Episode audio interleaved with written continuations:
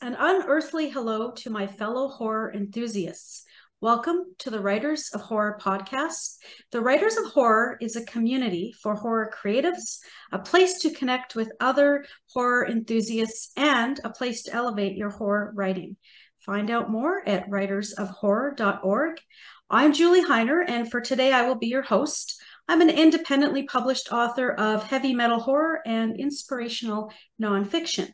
My co host, Daniel Willcocks, an internationally best selling author and award winning podcaster of dark fiction, will appear on future episodes. Find out more about us both uh, at the Writers of Horror um, website and our respective websites, which will be in the show notes. But today we are here to talk to Chad. I am thrilled to have in my clutches the very accomplished Chad Lutzke. Chad has been a favorite author of mine for quite some time, and I'm very excited to have him here with us today. Chad lives in Battle Creek, Michigan, with his wife and children, and for over two decades has been contributing to many outlets of the independent music and film scene, offering articles, reviews, and artwork. He has written for famous monsters of filmland, Morgue, Cemetery Dance, and Scream magazine. And he's had several dozen short stories published, probably more by now, actually. Uh, he is known for his heartfelt approach to the dark side of humanity, which you will see in all of his books and his short stories, which we will talk about some of these today. Uh, now, Lutzke's work has been praised by the likes of Jack Ketchum, Richard Chizmar, Joe R. Lansdale, Stephen Graham Jones, Elizabeth Massie, Tim Waggoner, and of course, his own mother. So, Chad, thank you for joining us today. It's a pleasure to have you here. Welcome. Yeah, thanks for having me. This is let's awesome. uh, let's start with some easy questions. You are quite the accomplished author. I have slowly been making my way through your long repertoire. Tell us how long you have been writing and what your main sources of inspiration are. Uh, I think I, I started writing basically, I wrote uh, like, I think four short stories around 1994, and then I didn't write again until 2014. Um, I was just, I, I started a family, bought a house, got addicted to World of Warcraft for a little bit. Um, uh, yeah, I just wasn't. Uh, I was in a couple bands uh, early around the time that I was writing the stories, and I didn't uh, just didn't have any interest in writing anymore. And then around yeah, 2014, um, I took it seriously, and then I thought I'm gonna I'm gonna try to do this and see what you know what kind of damage I could do in this world and um in the in the writing world. And I'd say my biggest influences actually are more movies than books. Um, I'm a huge fan of uh, indie films, uh, particularly like dark indie dramas like River's Edge, uh, Super Dark Times, Mysterious Skin. Uh, there's just a ton of them. I, I really mm-hmm. like the uh, the as just the ideas that these indie films uh, just a long time ago I got tired of big budget Hollywood stuff.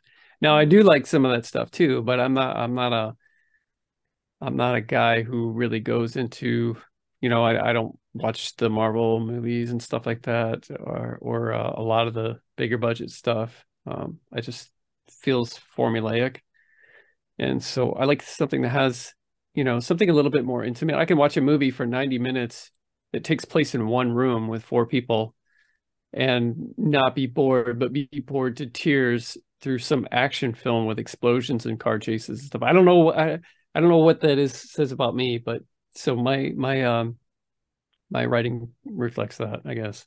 Yeah. Yeah, I was going to say I I totally understand what you're saying. I kind of gravitate to the weird and different as well and feel like your writing is quite unique and fresh. So I totally understand now what you're saying here about, you know, different movies, not just Hollywood movies, being a big source of inspiration for you. It makes sense to me as a mm. reader of your work. Um, now, I want to ask you you do mention, and I've seen this in uh, a lot of places where you always mention how your mom is one of your fans. And I have to ask you about this because um, I have not written as many books as you have, but I'm getting a repertoire now. And my dad has read every single one of my books as soon as I give them to him. And it, it, it's not just a oh you're my daughter. He actually is really into my particular style, and it's quite interesting to have that reaction and then have conversations with my dad about those stories. So tell us a little bit about how your mom's been a follower and a fan, and what that what is that like for you? Um, I would say that my mom doesn't fall into the category that your dad does. She's she this isn't stuff that she would read otherwise.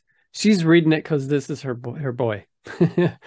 um, so we don't really talk about it. Uh, um, she doesn't really. I, I don't really recall her asking questions about stuff, you know. Um, but she says she enjoys them. But again, I don't. You know, these aren't. This isn't something stuff that she would read on her own. I don't think. Right. So but she's a true yeah. supporter of you then. Oh, for sure. Like. Oh, it's fantastic. For sure. Um, now, I just want to clarify your static age books. Is that your own independent? Yeah. Press? Yes. Okay. Yeah, that's just me.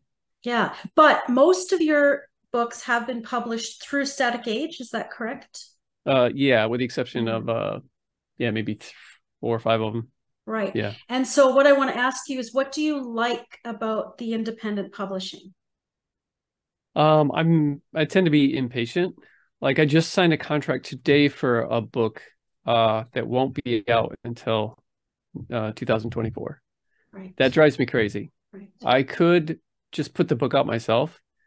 Um that's why I three uh, the the book that's coming out Friday, Three Smile Mile is a perfect example. I didn't have the idea for Three Smile Mile until very late October. I wrote it uh, the first three weeks of November, and um, quite honestly, I could have put it out probably three weeks ago. Right. Um, every, I, I had the cover done before I wrote a single word in the whole book, which is something I've done uh, a couple of times before. So if I was giving that to a publisher, there's no way that would, you know, it might be out late 2023. Um, and unless the publisher can do way more than I can, as far as um, uh, promotion, publicity, and stuff like that. There's no sense. Uh, you know, I know how to a format. Uh, I can either do my own covers or uh, I can have somebody else uh, do them for me. Right. Hire right. somebody or buy a pre-made. Um, you know, I just don't see the sense in. Uh, I mean, there are some publishers that I can tell that they would go uh, farther than than I would be able to do, but a lot of small presses I don't see the sense in giving them half of what I otherwise would make when um, it's just going to reach the same amount of people. It doesn't make sense to me.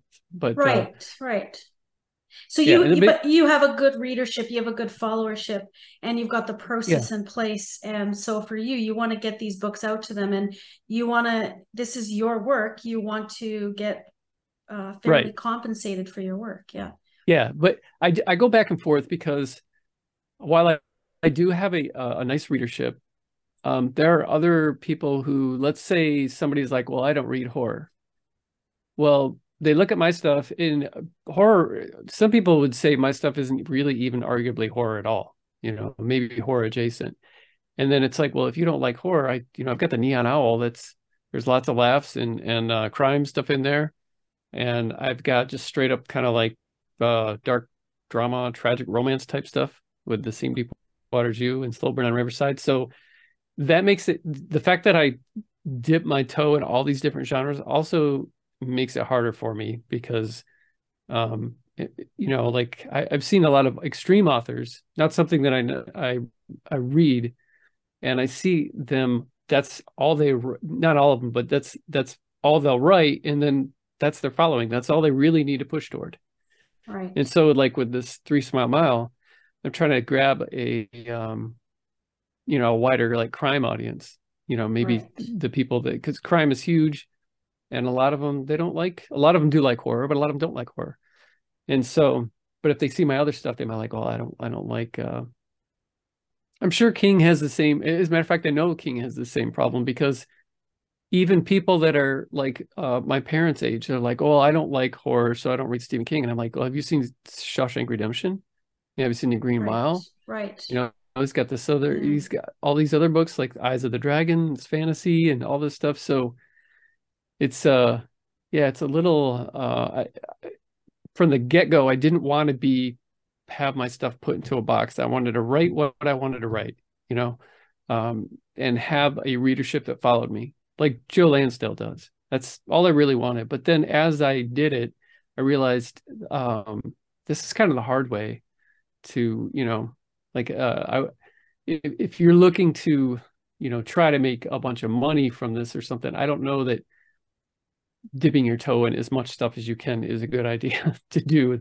But it, it it's freeing for me because i get bored of one thing and i want to write something else. These are all things that i'm interested in. So you know just like music i've written uh you know very easy listening stuff and very you know hardcore punk stuff. And i just that's what i watch that's what i listen to too and that's what i, I read so i just i i don't i don't want to yeah pigeonhole myself yeah, it sounds to me, I'm hearing that uh, as a creative, whether it be music or writing or whatever, um, you want to go where you're being taken by that creative process and you don't want to force yourself to write a certain way in order to yeah. whatever reach a certain audience or sell a certain number of books you're just a genuine creative who's following whatever's going on inside in your yeah, creative process i think so yeah yeah well and so i'm going a little off what i planned here but um as a reader, I guess I have read uh, your different works, and some of them have been more deeply into the horror um, realm, like the mm-hmm. Cannibal Creator. Uh, others, like your new one coming out, which we can jump to that next, uh, the Three Mile Smile. I guess it is more like crime and less like horror, horror. But to me, I didn't even think about it when I read these books. I was you know i'd read a few of your works really enjoyed your style really enjoyed your character development and and the surprises that come through every story the twists and turns and i guess i just followed that as a reader now I am a true horror reader as well, so nothing would kind of make me really cringe too much. You know, you know, like yeah. I won't shy away. Whereas some readers would want to be a little bit more aware of that before they dig in. But overall, those are the things that really shine through for me. So I'm going to jump into your new book that, uh, when this is published, will have come out on the 27th of January. Is that correct? Yep. Mm-hmm. And so, three three mile smile this i yeah i really love this one. So i'll just give the the listeners here a little uh, rundown. Glover texas has three restaurants two gas stations and its very own underground crime syndicate. Other than that the town's is about as lively as roadkill. That's been cake donaldson's experience. Anyway cake flicks burgers at the local d- diner on route 66 for the same mouths day in day out. Life is simple too simple so when an attractive older woman shows up with a spontaneous proposition, a sex filled road trip full of adventure, he bites the hook. Unfortunately for him, she leaves out some details like what's in the trunk of her car and just how bad her husband wants it. Now, I have to say, like, I absolutely loved Cake from the minute I started reading this. His name, his demeanor, his descript everything about him was just really interesting for me. So let's start with that. Uh, where did how was Cake born? How was Cake birthed? Uh, I I, don't know. I I had this cover and um I knew that I wanted somebody that was you know younger. Um, as far as his name, I can't I can't remember. Sometimes I'll look around my office and I'll just look at other you know names on books and I'll you know look around and see stuff. I I don't know if I saw a cake or whatever, but when I wrote it down just as kind of a placeholder, I was like, you know what? That's a really cool name. I think I'm going to keep that name just because it's it's such an oddball name, but it it it um settles with you like easy. You know, it's it's before you know it, it's like yeah, his name's Cake, and so I I just left it in there. Um, but I didn't, you know, he's he's not based on anyone other than um somebody that uh, you know is a is a that I think is a good guy, um, a bored good guy with good intentions, and um, needs a just a, a fair shake at something, love, you know, yeah. whatever, a different, a, maybe a different life than what he has. Yeah, and I just I, I it was fitting for even from the reader's perspective because he is pretty sweet, he's pretty simple, and this this this name just sticks and then it, it you know pulls you in right away. Now, you know, he's in this bleak situation living in this small town. He's a cook. Like you said, it's kind of like boring. He needs something to happen. So this woman comes in, they exchange smiles, and everything just goes from there. So tell us a little bit about that the the plot and the premise of the book and and how you came up with that? Uh i think what what happened was i do um graphic design and i do uh covers. And I, I was commissioned to do a cover. And this author had given me specific instructions on what they wanted. I gave them exactly what they wanted. And as soon as that was done um they basically they wanted some kind of old diner out in the middle of nowhere, but then they wanted this uh, killer with a wearing a black hood, uh, kind of superimposed over it, and then they wanted all this some other stuff on there, and so I had this thing that kind of looked like this creepy noir thing, and the font was all uh, neon lights and stuff, and then I gave it to him, and he's like. Actually, right before I gave it to him, he's like, "Actually, I just thought of a better idea that I want you to do." And I was like, "Well, dude, I'm I'm done with your I'm done with your book. You know, you I've been I'm following because I was even showing him concepts and stuff before I really pulled the trigger on on purchasing the photos and stuff that I needed for the cover. And so he comes at me with this other one that was just super simple cover.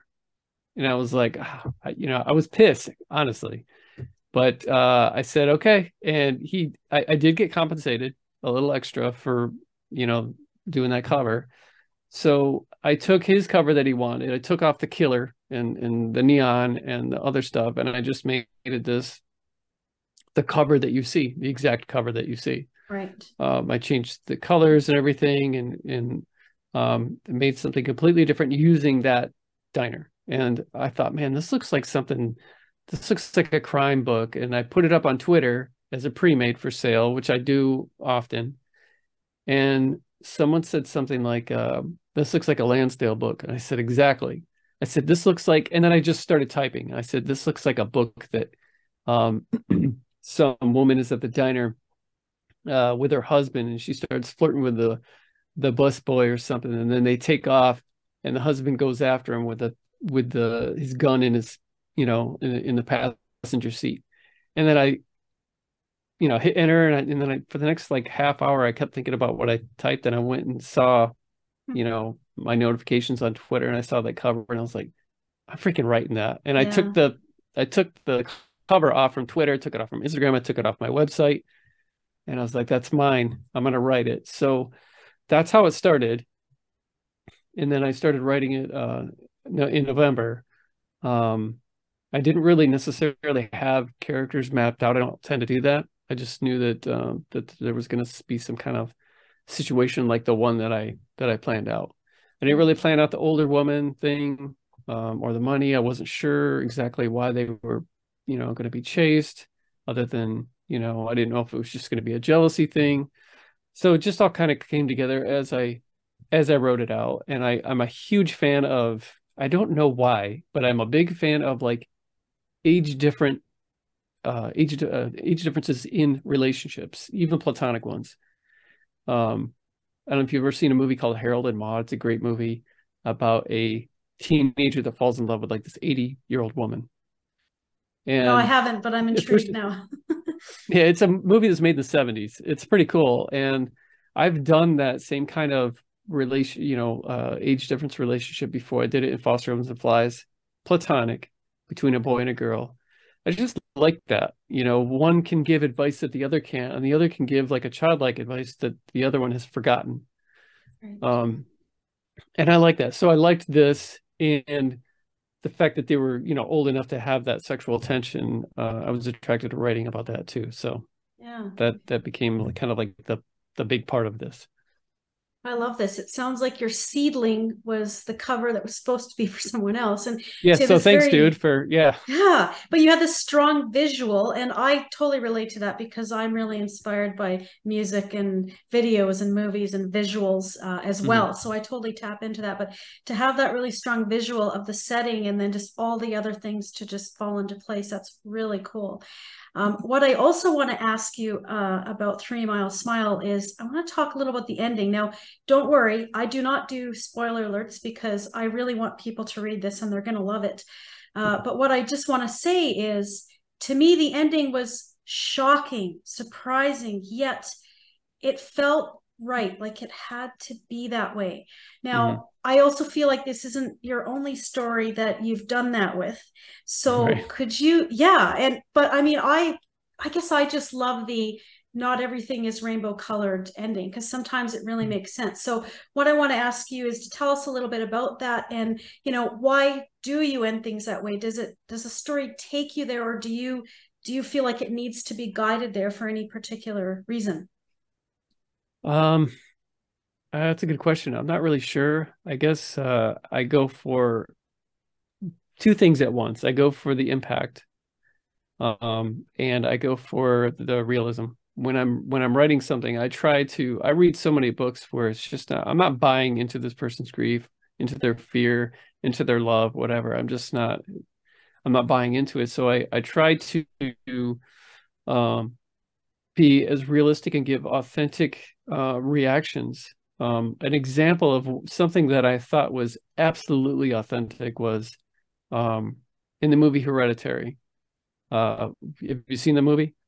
Yeah. Okay, so, okay. Well, I'm going to give a, a, spoiler here about. So, if you haven't seen Hereditary, maybe not listen to this part. But as soon as the brother um, gets his sister killed, um, he won't look. He won't look. He won't stop. He or he stops for a second, but he won't look behind him to me that is that feels so similar to what I would do. Like when you normally when you watch a, um, a movie and you've got the the parent going in for to identify their child or something, and they just rip the sheet up. It's like I could never do that kind of thing. I would have to be like I couldn't just rip the band-aid off on something like that. It would have to be something gradual or or or something like that. And so to see that kid do that, I was like, that makes that makes sense for someone to react that way to where they're in such shock they know what just happened they don't dare look and they're going to pretend it didn't happen even though they you know and then he just drove home and went to bed. And i just that to me for me that was probably the most disturbing part of the whole movie just because of the authenticity. And we don't see enough of that in movies. We we i feel like people compare what they write and what they film to other things that they've read or seen rather than uh, real life. So, um, not to say that the end of ending of Three Smile Mile had to happen like that. It could it could go either it could go either way, but um, I know that I I do get um, I get I've seen authors get more grief for uh, happy endings where everything just you know yeah. puts, is put together rather than the ones that they're it doesn't finish like that. So yeah. my books have kind of like sometimes they are kind of happily put together, but most of the time they're not. And I yeah, I think that's just realism and trying to be uh, authentic and genuine, I guess. Yeah. Yeah. No, I appreciate that. I I do read and watch a lot where it doesn't all end great because mm-hmm. I, I, I guess I'm that that uh, consumer where um, I want to buy the whole story from beginning to end. So yeah, I, I really did feel like it ended how it needed to, even though I totally wasn't expecting that. So for all the listeners out there, where can they get this new book? Because they're going to want it. Well, right now, this will probably be out by then, but up until yes. Friday, the 27th, it'll be uh pre-order for 99 cents for the Kindle. But then it comes out and it, the Kindle price will be, I think, 299 paperback 9.99 and just on Amazon. You can grab it on Amazon. I might end up doing some signed copies. I usually do. I'm in no hurry to do that right now. Um, just because I got a lot of other stuff going on, but I might do that. Right. Um, my patrons, they all have the book. I just gave it for free as the ebook. the higher tier ones just get free paperbacks. But uh, so some there are some people who have read it, reviewers and um, you know early reviewers, and then patrons who've already read it and seem to be liking it. But yeah, Amazon would be your your best bet to grab that one. Hey, so can you, of course, we will include all this in the show notes for listeners, but where is the mm-hmm. best place to find you, Chad? Uh, just you can go to chadlutzke.com and uh, all my stuff. Um, I think I got links to pretty much anything social media. You can reach out to me. Uh, my email is there. Uh, links to pretty much everything I've had published. It's all there. Perfect. Well, I wish we had more time. I feel like we just scratched the surface, but perhaps we can have you back again and maybe dig more into your music because Writers of Horror is a place for creatives, and we are not limiting this just to writing books. We would like to explore all cool. kinds of creativity. But an unearthly thank you, Chad, for joining us today on the podcast. A hellish thank you to you, the listeners, for tuning in. And if you're looking for a community of fellow horror creatives where you can elevate your writing, claw your way over to writersofhorror.org. We would love to have you in our devilish clan.